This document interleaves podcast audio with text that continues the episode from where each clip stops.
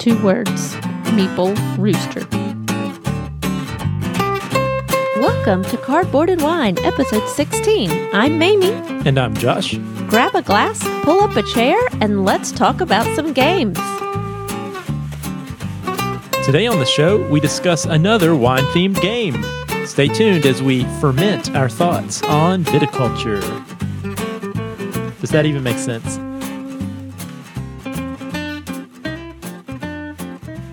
So, greetings from North Carolina, where we are currently battening down all the hatches. Is that the right phrase? Yeah, our hatches are not quite battened, but we are starting to think about it. Hurricane Florence is bearing down on us. Yeah, it's now Monday evening, and we're expecting landfall probably sometime Thursday afternoon, and they're they're calling for some potential bad stuff. Yeah, a pretty serious looking storm as of right now. It's about a thousand miles away from us out in the ocean, but strengthened to a category four and looking to make landfall about 150 miles from our house. Yeah, I saw a really funny uh, meme today that has all the hurricane predictions, and there's like one little line out that where it stays out and continues up in the ocean, and it said like, "We're rooting for you, little gray line."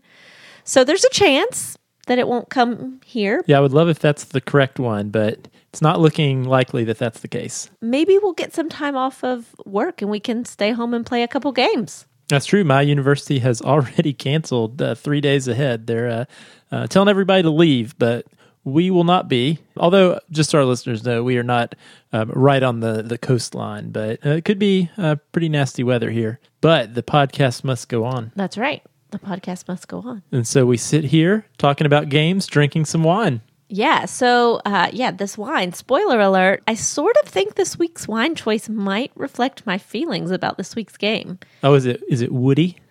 Uh, no. see Cardboardy? if- no, no. We'll see if you can figure out why. Um, it is a red. This is the 2016 Scarlet Path Old Vine Zin. Oh, I like Zen. Yeah. What do you think? Um, this one's pretty tasty.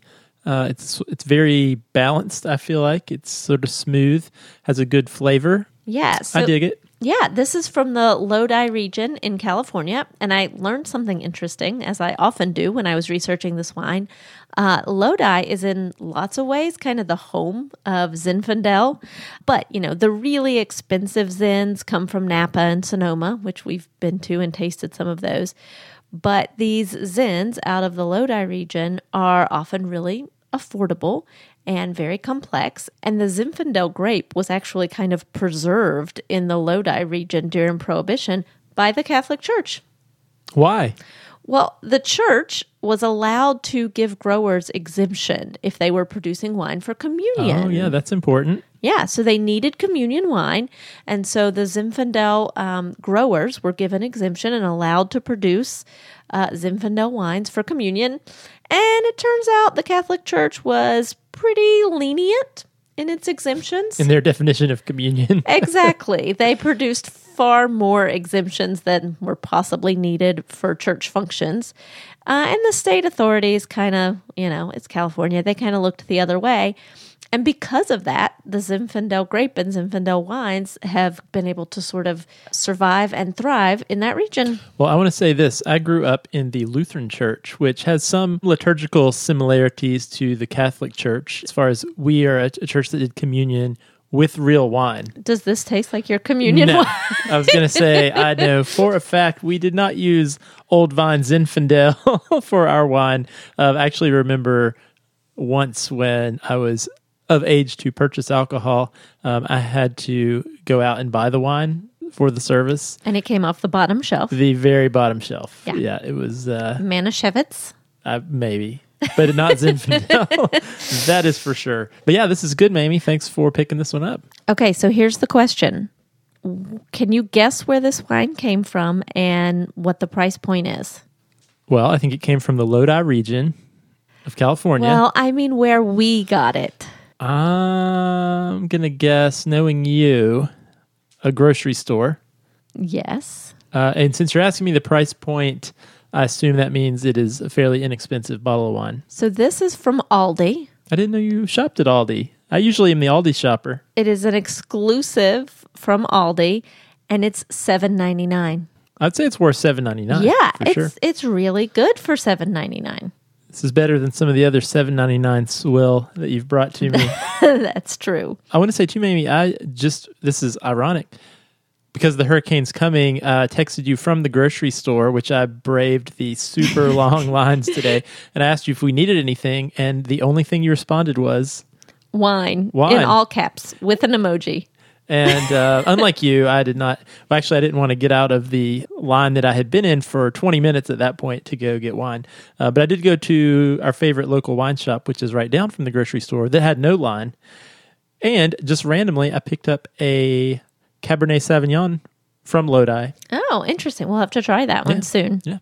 All right, Mamie. Well, we're not here to just talk about wine. We are also here to talk about board games. Uh, but before we do, I wanted to remind our listeners that we are on Patreon. And so if you would like to support the show, you can visit patreon.com slash cardboard and wine or click the become a patron button on our website and we'll send you one of our cool cardboard and wine buttons. Yep. Click the button, get a button, and we can buy more than $8 wine. We can. We could buy a $9 wine. That's right. But I did want to say if you want another chance to get a button and something even more valuable than that button, we are doing an Instagram giveaway to celebrate 1,000 followers. Woot woot. Oh, and I want to say, Mamie, I have some great news to share with you and our listeners. Our giveaway has a sponsor. Oh, awesome. Yeah, we will be giving away a $25 gift certificate to Cool Stuff Inc. That's fabulous. Thank you, Cool Stuff Inc. I know. Lord knows we have spent enough money at That's Cool Stuff for Inc. sure. that is really our go to board game shopping destination. But here's how you enter the contest. So, what you have to do two things. One, follow us on Instagram. We are at Cardboard and Wine. And number two is to do what you're already doing, and that is listen to the podcast. And what we will do is later this week, I will be posting how to enter the contest, but it will entail listening to this episode and the previous episode on Vinhos and answering a very simple question about those two episodes. If you correctly answer the clue, we will randomly choose a winner. The only thing I'm sad about is I wish that I could enter. That's true. We could use a $25 Cool Stuff gift certificate. we could. All right. So, Mamie, one of, one of the things we started doing in our last episode was sharing a memorable gaming moment of the week. So, uh, what was yours? Well, I think my most memorable moment from the last couple weeks was playing Antiquity. oh, really? Yeah. So, oh, that warms my heart. well, you know, it's memorable. I didn't say it was my favorite. I'm just kidding. It was really true. fun. So we started uh, a game of Antiquity Labor Day weekend, um, but it was kind of late at night, and we had to get ready to go out of town, and so we kind of hit pause and went out of town. Spent like 30 hours with family, and then came back and continued the game. And I'm still not 100% sure how I feel about the game, but it was definitely an experience. You know, it's it's hard to say it's fun you know, when you're playing something where you constantly have to pollute the earth and build graves for your citizens. True, true. We we could do a list of your top five favorite pollution and grave digging games. I, I think this is the only one I know of. Yeah, I think so too. But it was engaging, even if it wasn't fun. It was it was it was just the two of us playing, and it was a good time. Yeah, uh, uh, we should we should mention too for those not familiar, Antiquity is Misery Tetris. or Misery Tetris, as it's been called, is a Splotter game uh, from the Splotter Spellen folks, best known lately for Food Chain Magnate, but this was one of their earlier titles from 2004. And yeah, it's an experience. It's certainly an experience. I find it very fascinating. I think it's one of the few games where you feel like less than competing against the other players, you're just competing against the game. Yeah, you're trying to survive, which again, it's not exactly fun, but it's it is engaging and it's kind of Amazing, no. Um, intriguing. Yeah, it is intriguing and it definitely, you know, makes your brain work. Would you play it again? Yeah, I would play again. I definitely enjoyed playing the two player version. It would be interesting to play with more people. It is a little bit misery Tetris, but I don't know, it's it's kind of in, interesting. Misery in a good way. Yeah, good misery. Yeah.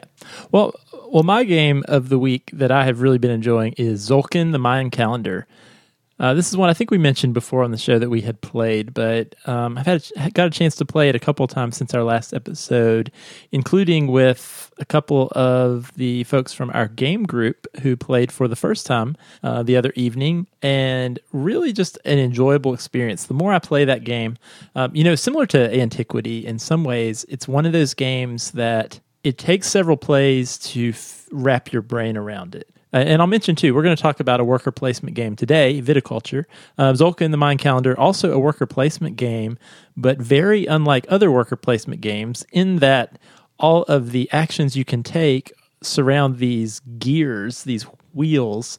And as you complete a round of the game, you turn the center gear, which moves your pawns to action spaces further around the, the gear that they're on. So, so there's beyond the element of just where do I want to place my worker?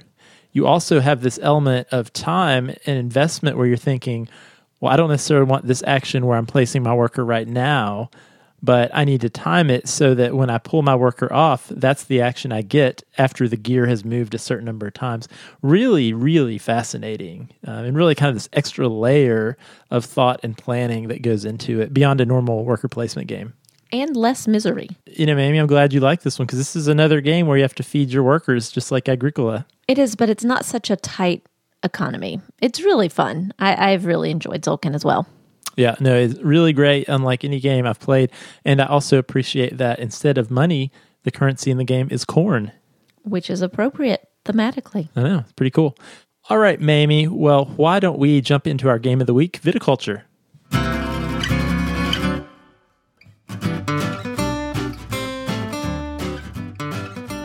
Viticulture is a worker placement game about winemaking.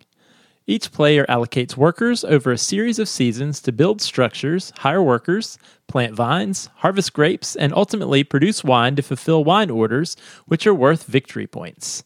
At its core, viticulture is a race game, with players attempting to build the best wine producing engine in order to be the first to obtain 20 victory points, or 25 with the Tuscany expansion this is a game that you came back from our local con, our, the Whose Turn convention, and said, We need this game. I wasn't there when you played it, though. Yeah, this was a game that was a little bit unique for us in that it was a game that that we purchased and and was certainly drawn to this game because you know it's a beautiful wine. it's wine theme. Uh, and it's just a gorgeous game and it's highly regarded you know it's a top easily a, within the top 50 on board game geek. So i purchased it but we didn't play it for months. Oh that's right. We had it here before you ever went to whose turn and played it. Yeah in fact you know when i'd registered for the con a few folks had signed up to do teaching games. There were these scheduled teaching games, and I saw viticulture was one of them. So I jumped at the chance to be part of that teaching game because for some reason I had just never been motivated to pull it off the shelf, learn it, and play it, which was really unusual. I don't know why that is. Um, but I played it Whose Turn, a six player game actually, and had a great time. Uh, one thing about that play though is the owner of the game, the the gentleman who taught the game, played with his own copy, and he had the essential edition with the Tuscany expansion. So that's what we played. Um, I, I, didn't necessarily know that that's what we were playing, uh, but we had all of the expansion modules uh, from the Tuscany expansion, the special workers, the orange buildings, uh, the Tuscany board, and also the metal coins. And that play actually ruined me for metal coins because I certainly was of the opinion before that gameplay that metal coins were a complete waste of money. But then I played with those metal coins and I was like, this is pretty nice. So now what's the first thing I do when I play a game that I like?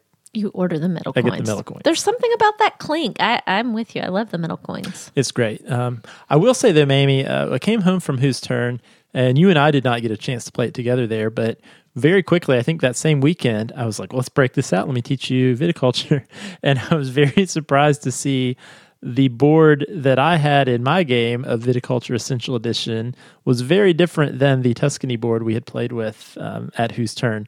I was like, where are the orange buildings? Where are the special workers? Where are the stars? And why is there only two seasons? Where's all the actions?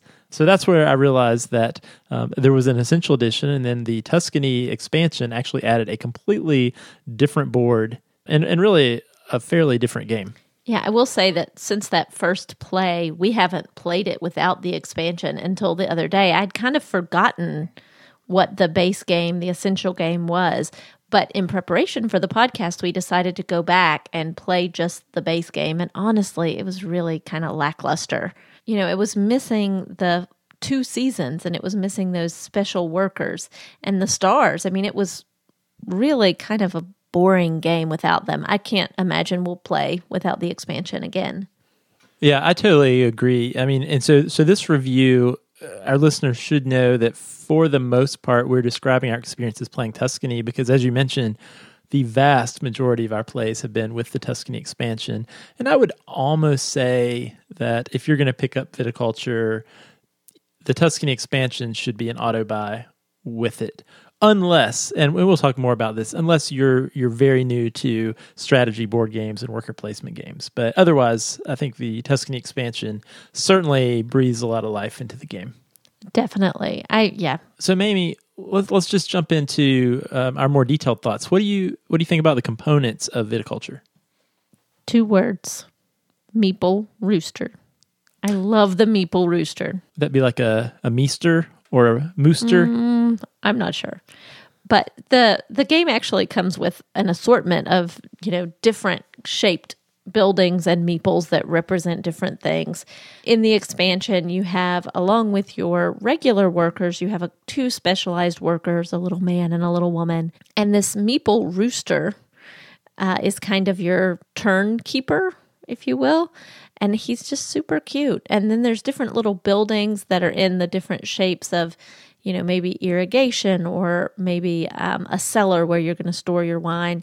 They're all wood and they're painted in really pretty colors.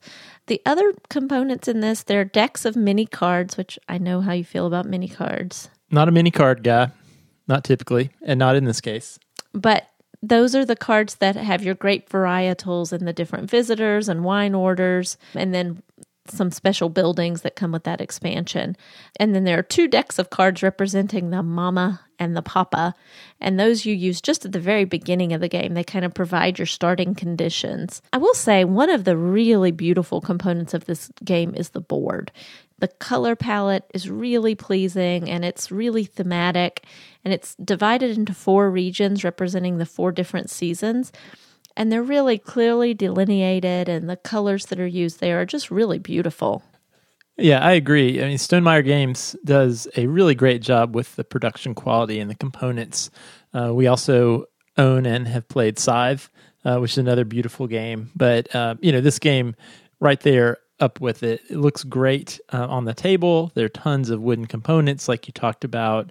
And I agree. I love the color palette of this game. It just, I think it very much fits with our aesthetic that we enjoy. It's not jarring at all. Uh, it looks amazing on the table. The only thing that makes it look even better is if you have an actual glass of wine sitting That's on true. the table with it. I will say the one little gripe I have with the components is that a few of the the meeples for the buildings are really similar. It's very hard to tell the difference between like the small cellar and the large cellar and the oh the tasting room. Tasting room. Those those three are all very similar in their design.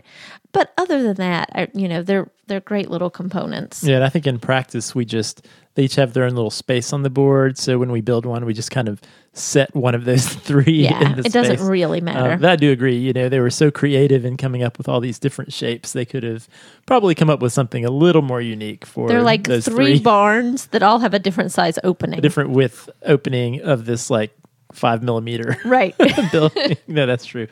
Uh, I'll say too. There's a lot of cards in the game too. They're all mini cards. You know, I guess I get it. You know, they all have a space I, I do enjoy. They all have their delineated space on the board where you put not only the stack of cards but the discard pile too. I certainly appreciate that where games with cards have a place on the board for those cards. I love that.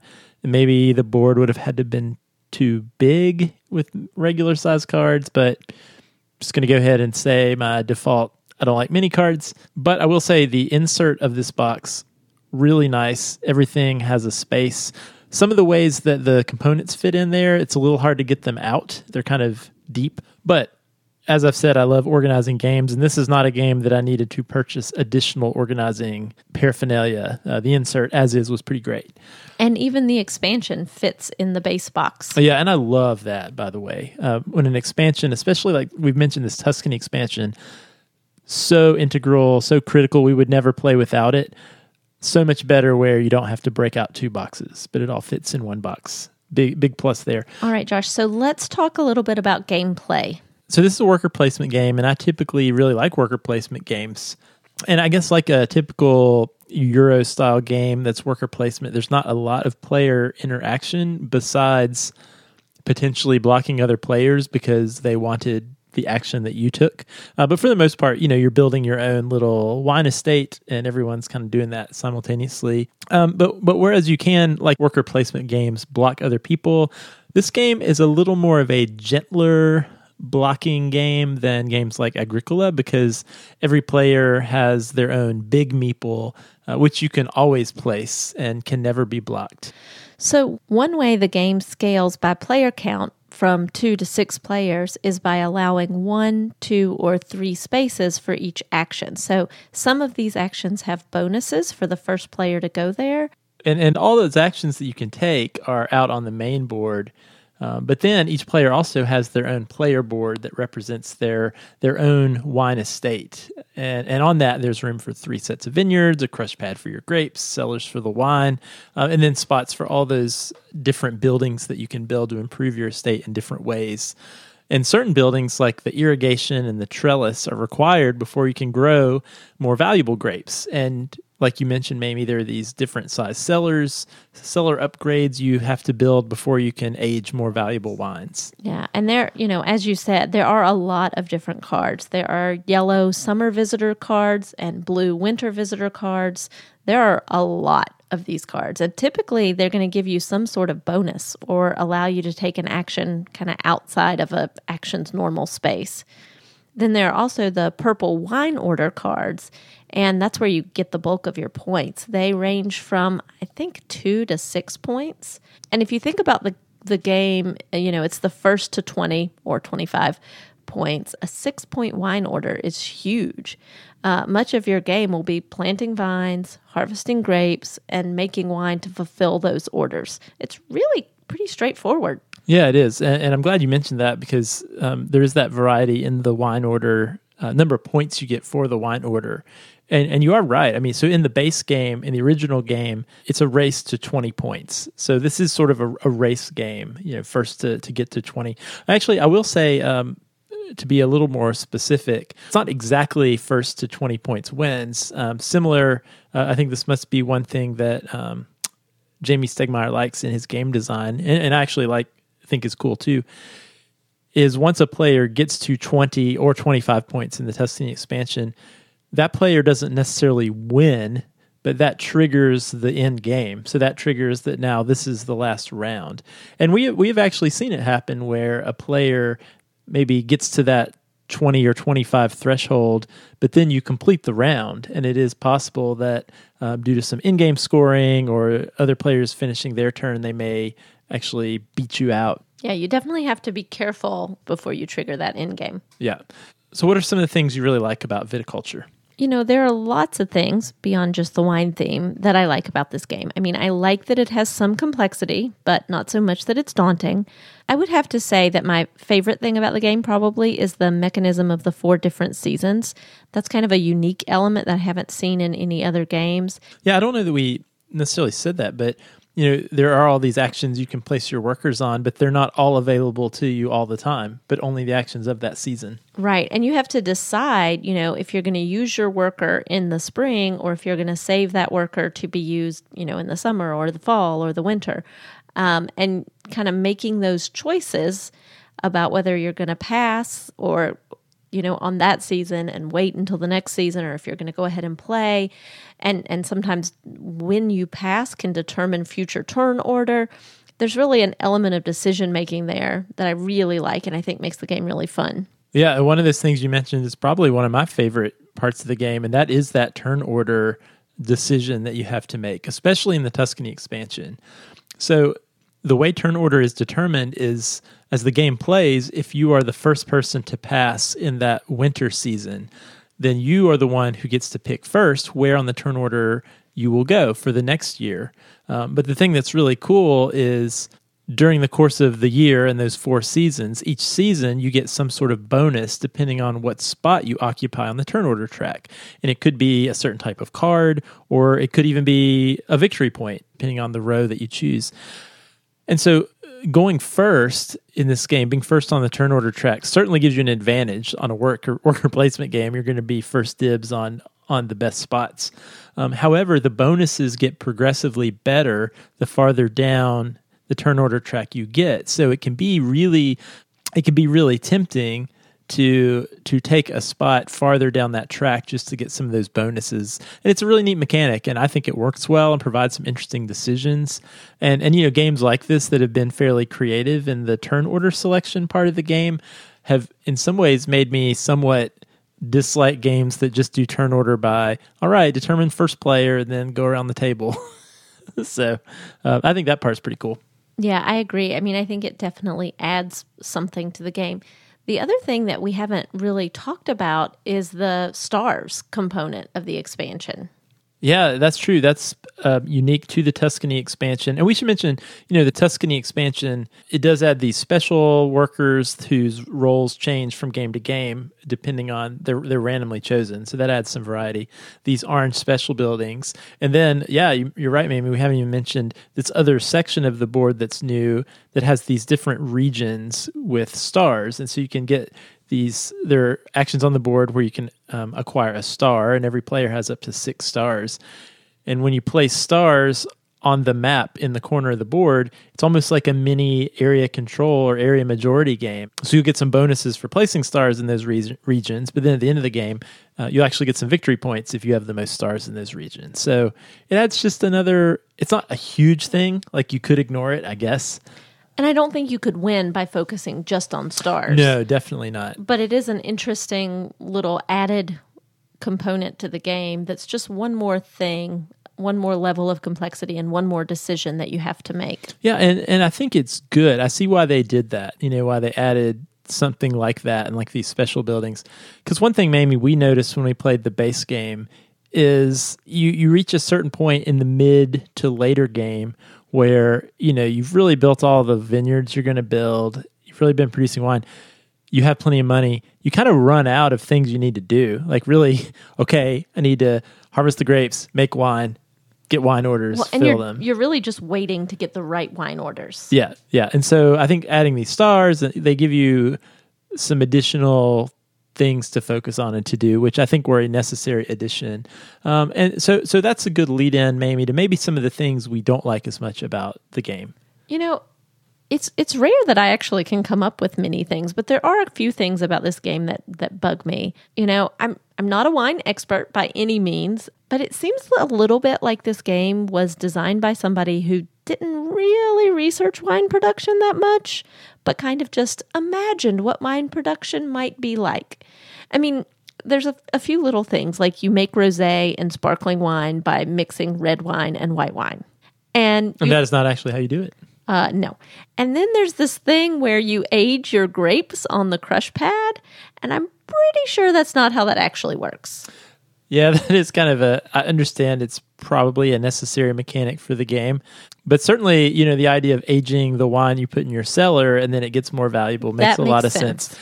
But you're right. Also, the grapes you have just still sitting out on your crush pad at the end of the year get better. by I sitting out all that year. would be the opposite.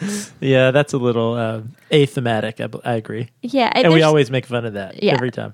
You know, like I said, I'm not a wine expert, and it it probably doesn't really detract from how the game works, but it just seems kind of I don't know a little lazy to me. I don't know. I find it a little off-putting just that the theme is not so solidified. Pull, and I think pulls you out of the theme. It does. It pulls me out of the theme a little bit. And I think especially when we compare it to a game like Vinhos, which is so immersed in the theme and when the theme is so well done. Yeah, and you know, I, I mean, any any board game on a topic is an abstracted version of that topic, but but I agree. The more the mechanics of the game make sense with the thing you would actually do, it helps you to stay in the theme. And and I think if I understand you, you're saying some of the decisions and mechanisms of the game are actually just not correct. Right. what you would do. So, so here's my big beef with this game. So I have, I have the same problem with this game as I do with games like Ticket to Ride, and and I like Ticket to Ride. By the way, I'm not. I'm a fan of Ticket to Ride. So as we mentioned, a primary way that you get points is fulfill wine orders, and you get the wine orders by drawing these purple cards. And and sure, you can plan out some of your strategy around what vines to plant based on maybe the initial purple card or two you draw. But later in the game, if you happen to draw a wine order that is valuable, like maybe one of those five or six point cards, and it fits just right with the types of wine that you're already producing or already have on hand, you have a huge advantage. And and to me that's similar to Ticket to Ride where towards the end of the game you've built a ton of trains across the map and and what do you do? You take a chance and you draw more tickets in the hopes that you'll hit one that you've already completed or you're really really close to completing. And against equally matched players this can often be the difference between winning and losing. Mamie, i think you have beat me so many times in ticket That to is ride. that is my primary strategy in Ticket to Ride. uh, i'm much more gun shy about drawing all the tickets but you draw all the tickets and it usually works out for you. Um, but and you know i really don't mind something like that in a game of the time investment and weight of ticket to ride but viticulture isn't necessarily a short game, especially with four more players. So the amount of luck of the draw with the cards is a little off putting to me. And maybe, you know, I track the time of time play of all our games. And so our average play time for viticulture is just shy of two two and a half hours. But that includes some of our under an hour plays that just the two of us had. So really with four and five players, it's been, you know, tracking two and a half hours or a little bit longer.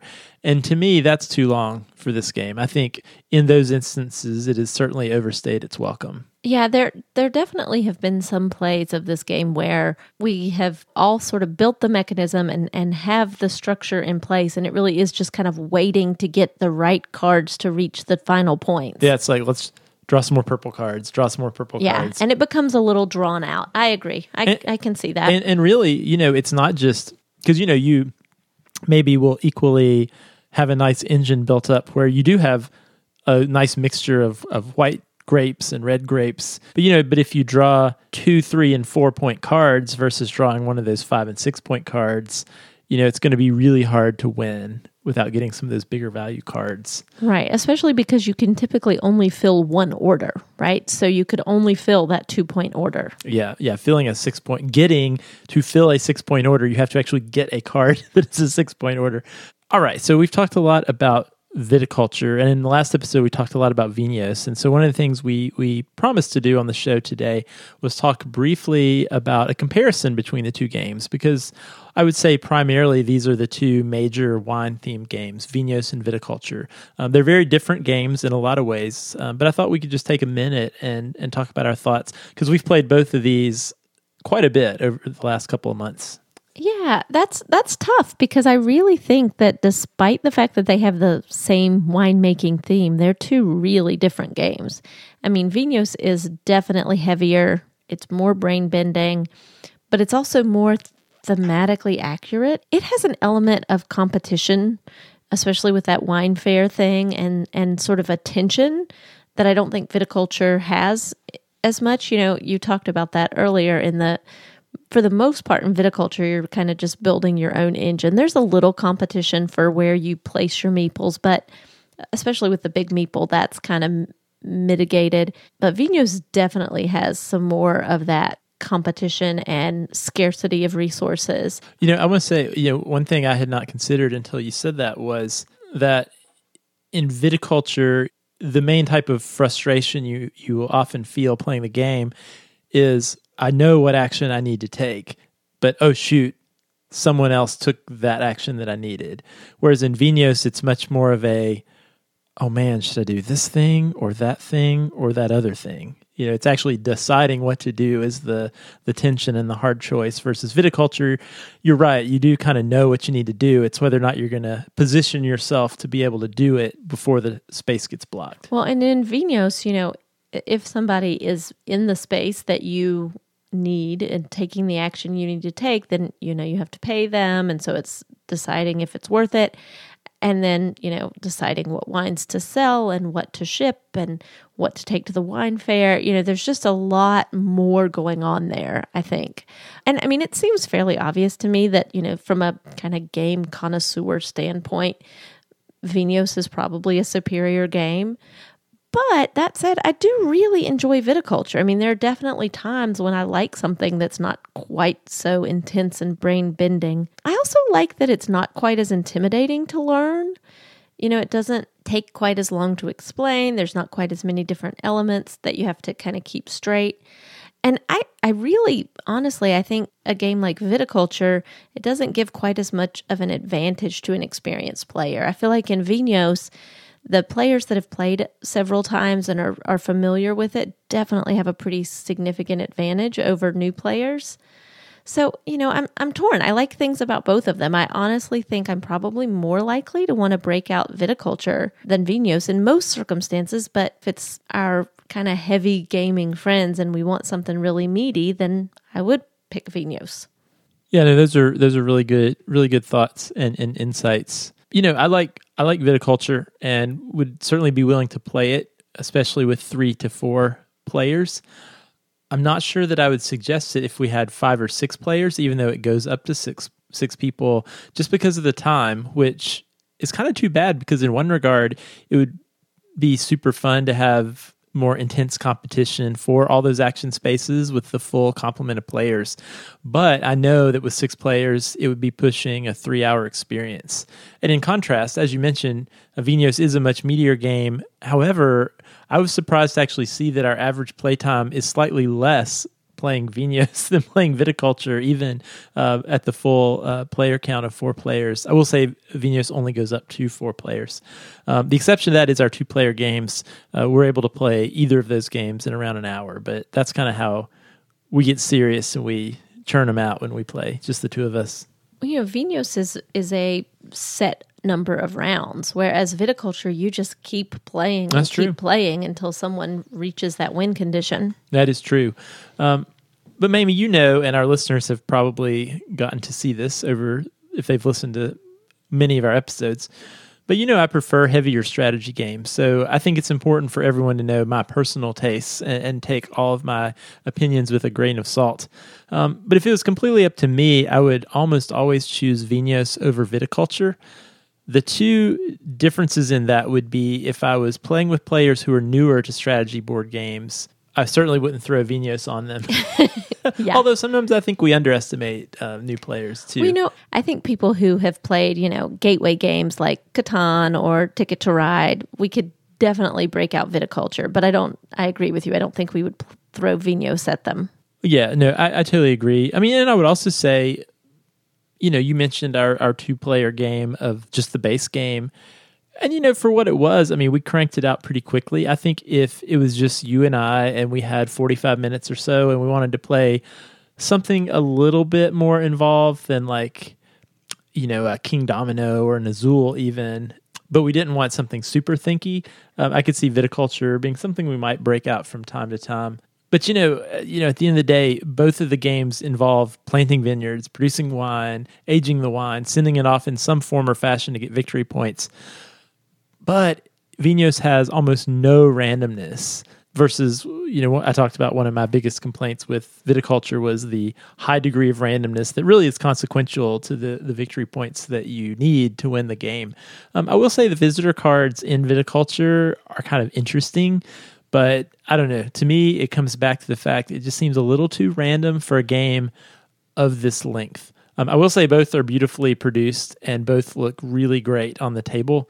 But I'm probably likely in the minority opinion here since uh, Viticulture Essential Edition, which is the one we have, uh, I think it's like around 30 on Board Game Geek. We can't know for sure because Board Game Geek has been down for like 24 hours. I'm kind of going crazy. Yeah, it's a little Uh, disappointing. But I mean, it's you know, it's definitely a top fifty game, much higher rated than Vinhos. But I don't know. I said in the last episode, if Vinhos was a car manufacturing game, I'd still enjoy it. But I can't say that for viticulture. That makes sense. All right, Mamie. So we've talked a lot about this. Um, last though, let's just say when when would we break out viticulture? You know, it's definitely not a game for the kids. Do you you know, maybe you should have to be 21 to play these games. But anyway, this is a game that we would probably save for, you know, at least slightly serious gaming friends. You know, the gateway game folks might be in, but I think, you know, our game group enjoys this game. You know, we should try introducing it to some of our friends that are kind of on the border and see what they think. Yeah, I think some of our friends with the theme. I think the, Right, the theme, theme would, would- draw them in. Because a lot of our friends like wine. A lot of our friends do like wine. You know, I'll, and I'll say we had a surprisingly, I had a surprisingly fun time playing just the base game with the two of us. Uh, so I think that could have a place, and, and I agree. I think this could be a really good gateway or next step game for the right people. Those friends of yours that you're looking, f- you want to have over and do something fun, and maybe they like wine because I think it's simple enough. Uh, they could understand it, and you know, if they love it, it could be really a good introduction into some some heavier games for sure. Just don't try to play a six player game because the length will turn them all off to games forever. Yes, they will have a great time for The first hour.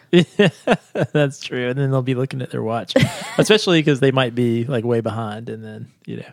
All right, Mamie, we have talked quite a bit about viticulture. So let's give our final thoughts. But first, why don't you remind people about our rating scale? Yes. So on Cardboard and Wine, we use a wine themed rating scale where one is a empty bottle, sad, disappointing.